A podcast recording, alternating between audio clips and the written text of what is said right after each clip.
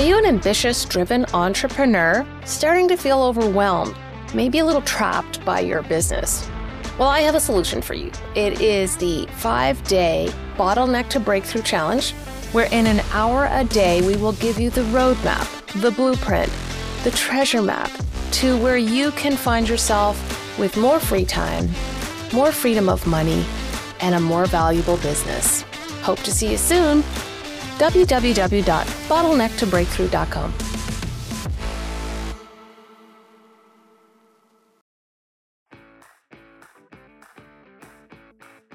This is The Real Bottom Line, a podcast about entrepreneurs for entrepreneurs. I am Wendy Brookhouse, your host and founder of the Total Wealth Accelerator, where we help cash rich entrepreneurs develop true wealth. Today on the show, we're talking to Roxanne Tate. She is the owner of Tate Engineering in Airtight Spaces. Roxanne has an amazing story. She, in the last 10 years, she has built her company from just herself to 18 people working inside. Some of the things we talked about was the importance of values and how she uses values to help her with everything in her business, and also what it's like to work with your partner in life and business. It's a great episode, so I hope you tune in. This is The Real Bottom Line, where we tell entrepreneurial stories about true grit and perseverance from frontline business owners themselves. Now, let's get started. Hello and welcome to the Real Bottom Line. Today, we're so lucky to have Roxanne Tate from Tate Engineering as our guest. Welcome, Roxanne. Thank you, Wendy. So, Roxanne, you uh, run an engineering firm. So, you are a woman in a male dominated thing, and you've uh, started your own business in it as well. How did you become, go from being employed to self employed? What was that journey like for you? Oh, well, is an interesting journey. Um, it it started when really when I started my family, and so you know working full time, having small children, it can be challenging to balance that uh, work and life.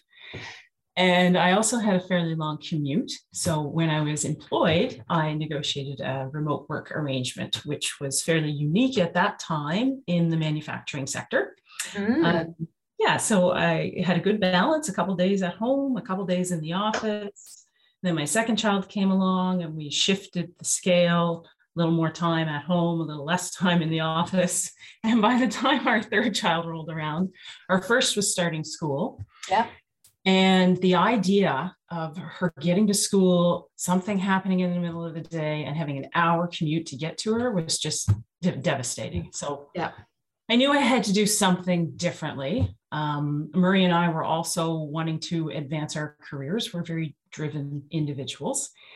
And uh, it wasn't something that I'd always thought of. You know, when I was a little kid, I didn't say, I'm going to own my own business. It's going to be spectacular and I'm going to be an engineer.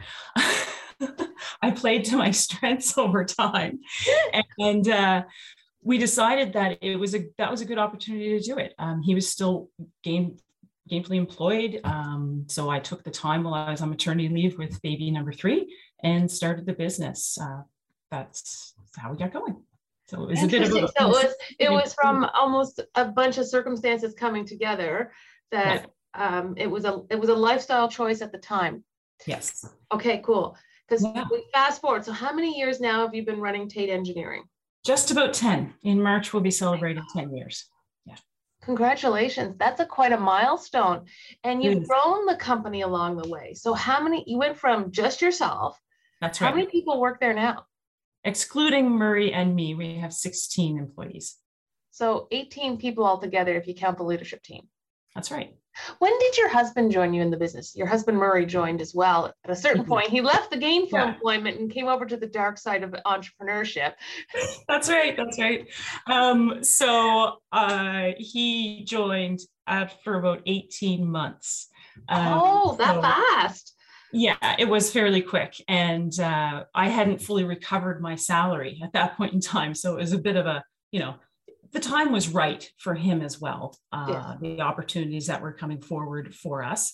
And so it made sense from that point of view. Uh, it was a little scary though, dropping down to a fraction of our family income. And uh, at the same time, we put an addition on the house for the office that I was chatting with you about earlier. Oh my God, that's awesome. So you've done, you're an engineering company uh, and you've done some pretty, you guys have been involved in some really cool projects. Like, yeah the the new convention center uh helped project manage that sucker. Like that is a big job for a small company. So it feels like you've been punching above your weight since the beginning. Yeah. That's yeah, awesome like to do that. Quiet but mighty. Uh, your most recent project i saw was that you were involved in the uh, peggy's cove viewing that's platform. Um, what did you do for them? Because that's a pretty awesome project yeah, so um, the project was fairly well underway when we got called in. Uh, they were having some changes internally at Develop Nova Scotia, and they needed some support taking the project across the finish line. Uh, so they connected with us, and uh, Murray joined their team and supported them getting uh, driving the work forward. Really, on site was uh, primary focus of his. Yeah. Oh, that's awesome.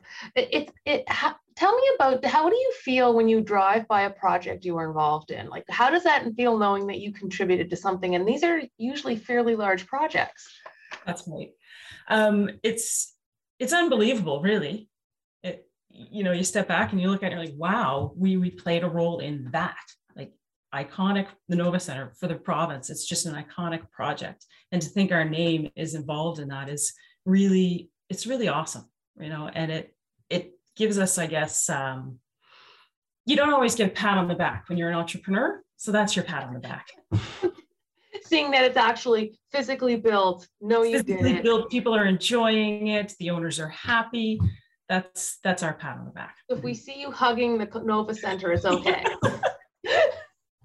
it's just her getting love back from her projects. Okay.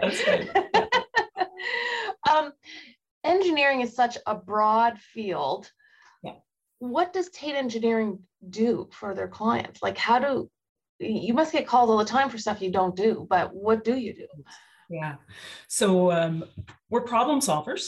And in the core of what we do is we're solving complex problems for building owners and operators. Okay. And so our focus is on buildings, and we're working with clients from concept, help them develop their design, get the building constructed, and then through operations, we can provide support. And we really want to uh, push the envelope and move things forward on net zero energy and net zero carbon buildings. So we take time to educate our uh, clients on those options, total cost of ownership, things like that, and help them make better decisions for their bottom line. Oh, that's exciting. I love hearing bottom lines. yes, um, okay, so that's interesting. And you've built along the way. So you've gone from basically one to mm-hmm. 18. Tell me about what you've learned about hiring people in the last 10 years. Oh, goodness gracious. And we only have a few minutes. That's joking. Yeah, I know. Isn't that the truth? It's incredibly difficult to hire people. Yes.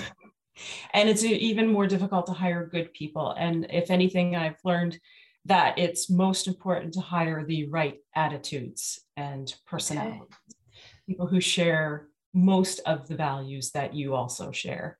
Um, you don't want them to be identical, you need them to have varied skill sets, but mostly you're hiring for fit and, and can they be developed into a position.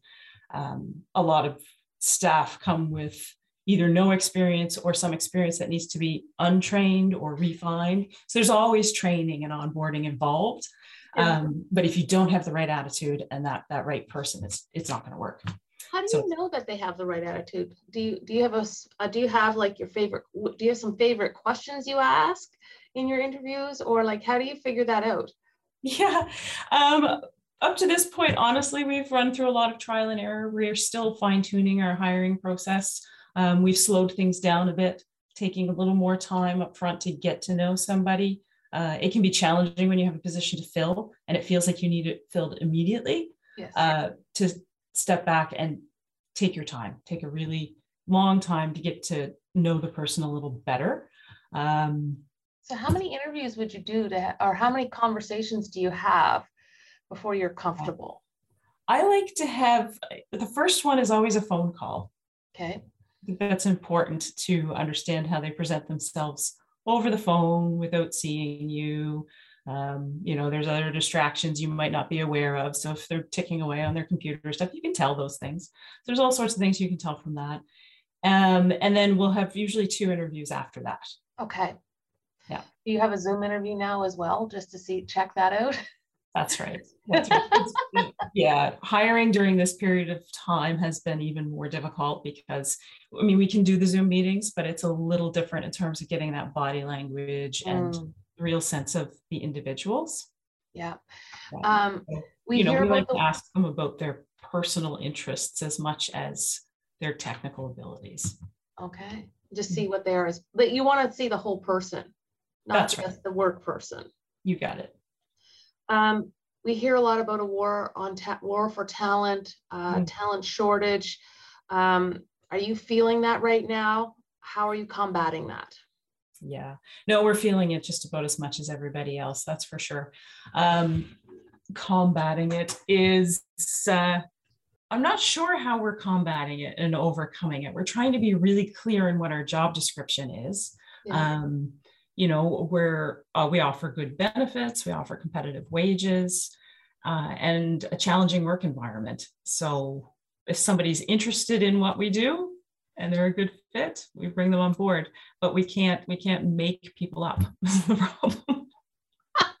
so we I mean we have some positions that you have 50, 60 applicants, and other positions you might only have half a dozen right. and it just it plays to the talent pool that's out there in that particular field. Yeah, interesting. Yeah. Um, the the great retirement, are you benefiting eh, benefiting from that concept that we're hearing about?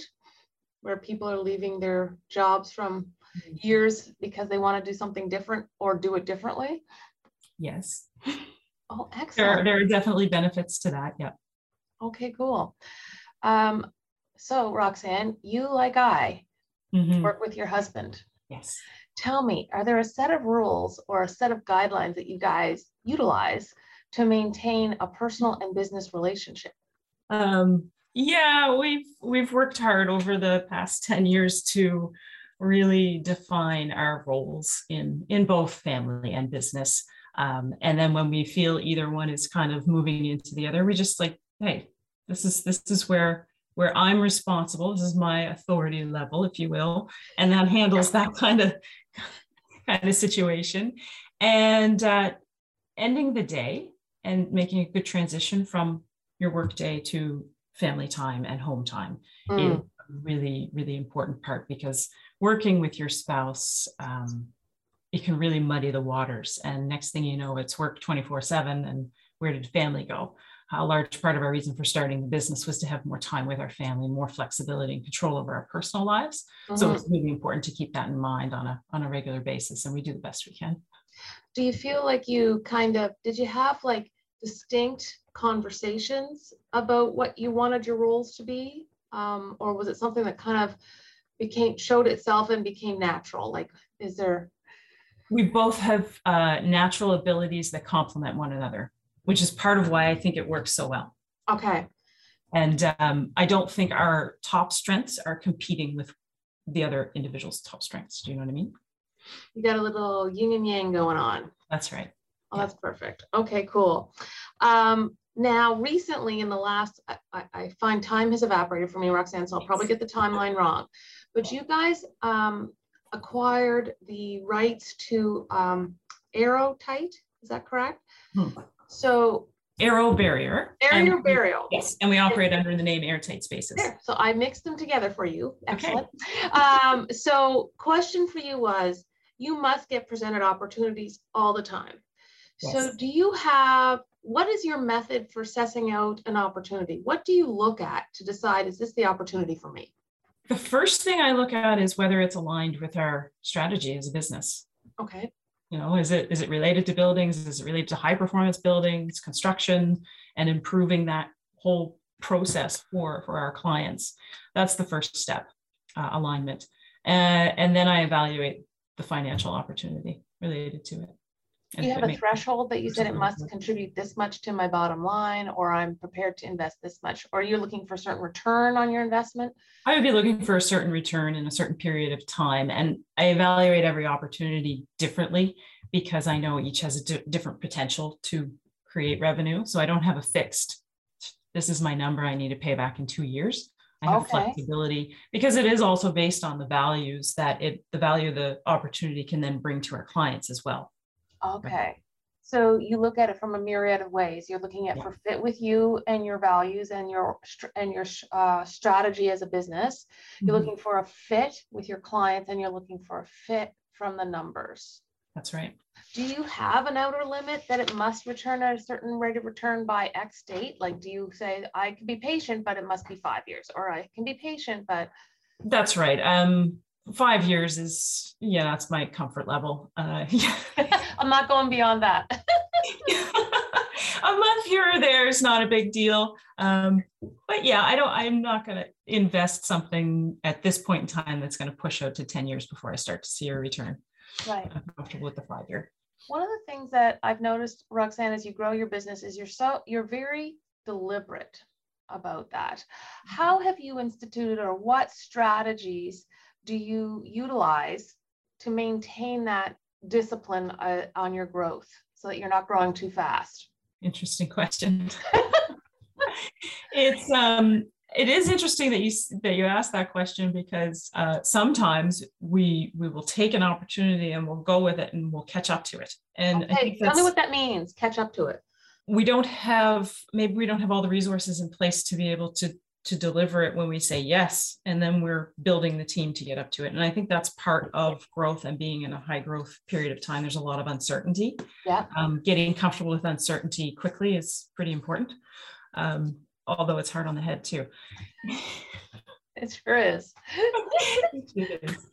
Um, and it's it's part of it is evaluating those opportunities in advance and and saying all right like this is what we've got coming forward. These are the other things that we want to do and taking the pieces and developing a strategy moving forward. Mm. these are the this is what we need to do a b and c. We think we're going to need these hires and and have that plan but also being flexible at the same sense because in the last two years we've seen things have been very um, very dynamic mm. and we've had to pivot a number of times on like one particular project. Direction has changed and so adapting to that is uh, is a bit challenging because it'll often it can, it can, take resources from other areas. So then it affects the plan that we had and uh, yeah.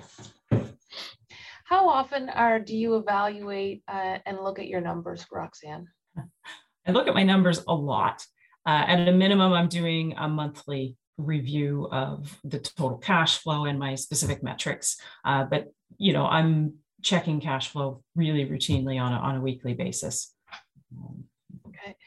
Um, tell me about sales. How are you doing sales? Mm, sales are most like effective place to do sales. I don't, uh, you know what I mean? Like I don't associate sales with engineering. no, no. Sales is an interesting uh, concept. So I had no experience in sales when I started the business. Absolutely zero.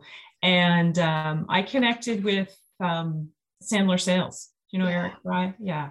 And I did uh, some training with him, and it was really um, life changing, if you will. Oh, tell me more. Well, the tips and the tricks, and just understanding the process that selling is um, it's relationship building. Yes. It's getting your yourself to the position in that relationship where they trust you.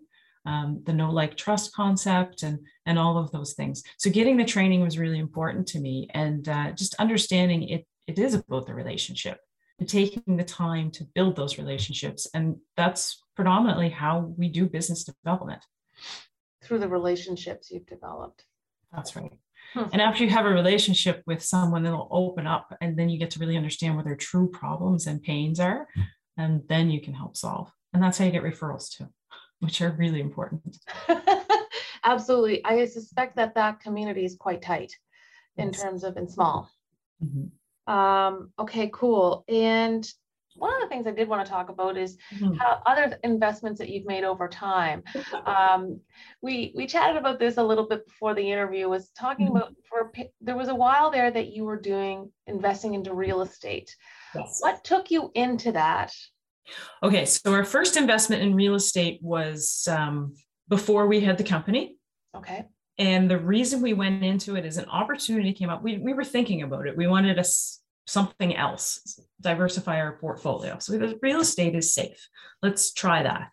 Uh, let's get a rental property. And we agonized almost two years before we bought our first one.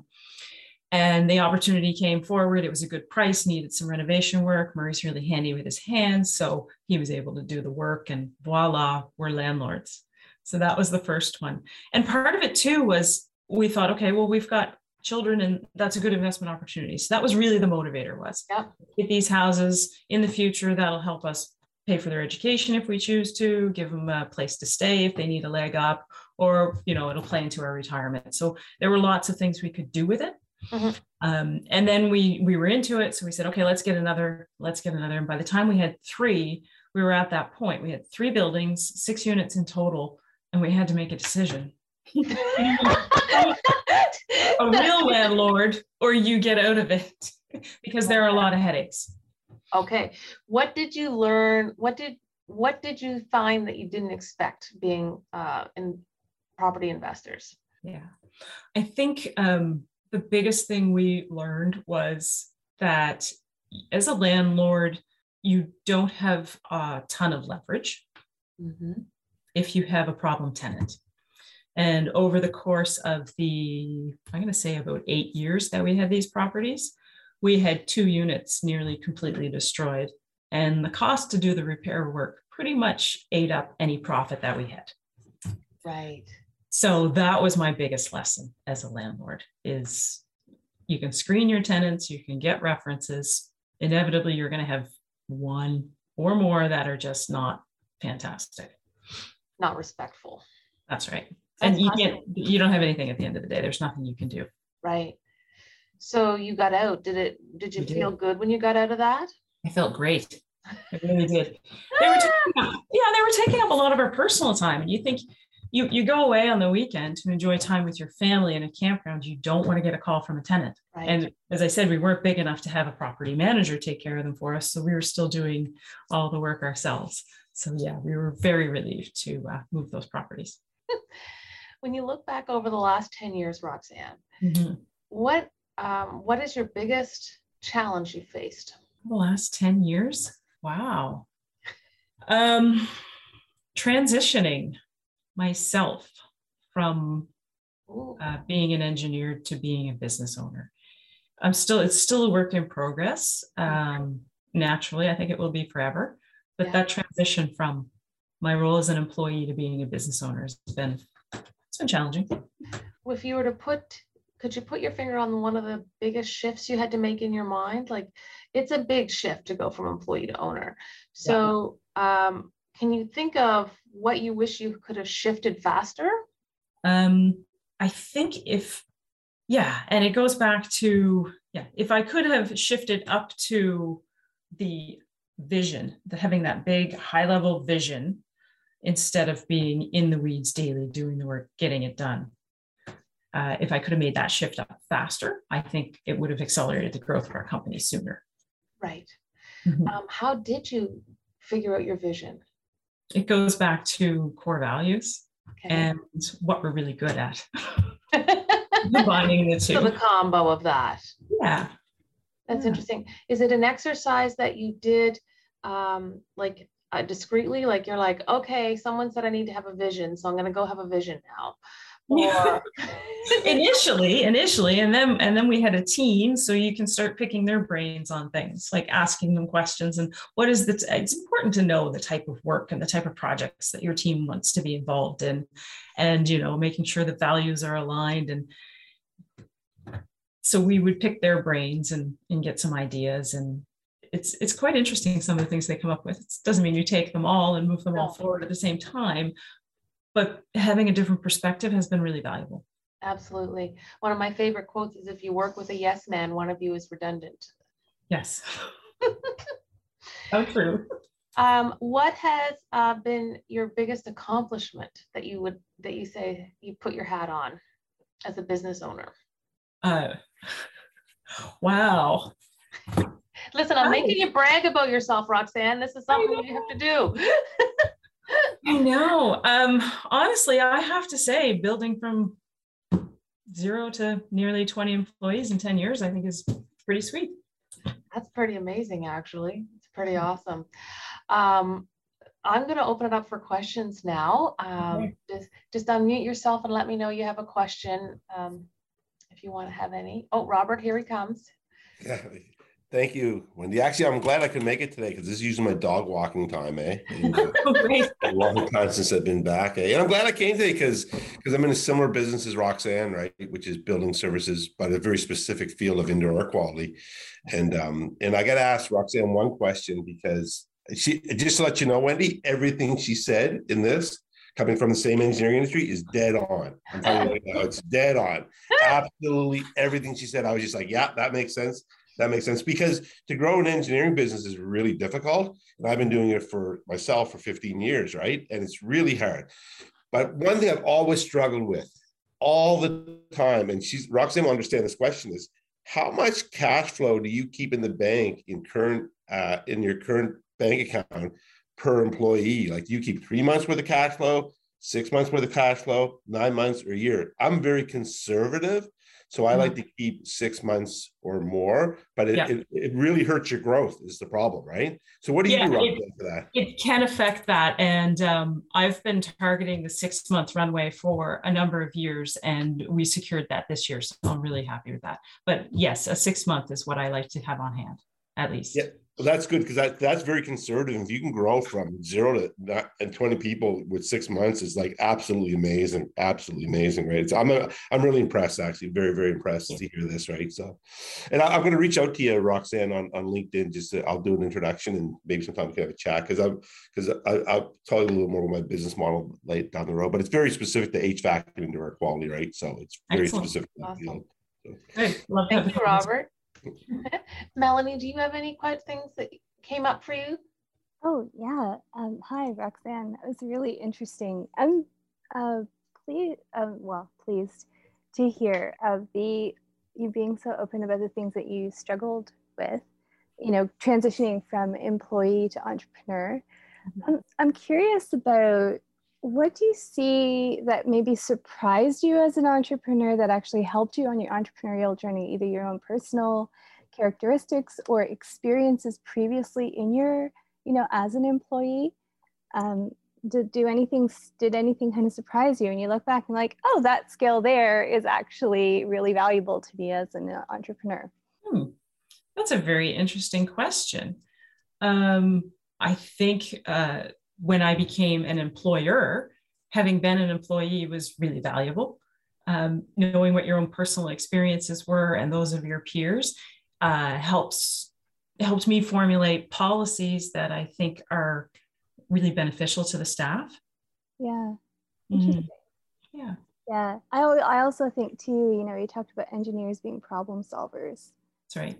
Um, oh yeah, for sure. That's got to play like huge and and having that balance between having a very methodical approach identifying the problem mm-hmm. understanding it like fully and then having the experience to you know what are the metrics we need to do? What are the steps that we need to take? Yes and that is right. The training that i've had in engineering has been really valuable in terms of getting systemizing the mm-hmm. business um, and moving things forward. And um, it definitely plays into my decision making process. Great. Mm-hmm. Yeah. Oh, cool. Thank you. That's awesome. You're welcome. Roxanne, I feel like we've gotten so many good lessons from you today. Um, thank you for that. If there's anything, is there something that you, someone, a brand new business owner, mm-hmm. and what would you say to them to encourage them along the way? I'm springing this one on her. Yes. to encourage them along the way. Um, that is that's a really really fantastic question, and um, I want to say just stay in there, stay in the game, keep at it. Uh, you know, if you're doing the right things, it's going to work. That's awesome. Mm-hmm. I think that what I took away from today is the importance of knowing your values because they affect everything you do in your business, whether that is from hiring your next person to evaluating your opportunities. Um, so having a good handle and being able to articulate values is probably it's feeling to me roxanne is one of the things that has made it easy for you to go from 1 to 18 i would agree with that yeah. Excellent. Yeah. so i think that is what the real bottom line is today. Know your values thank you for listening to the real bottom line. This show is produced by black star wealth. Executive producer wendy brookhouse. To learn more about the show or to contact us, go to blackstarwealth.com.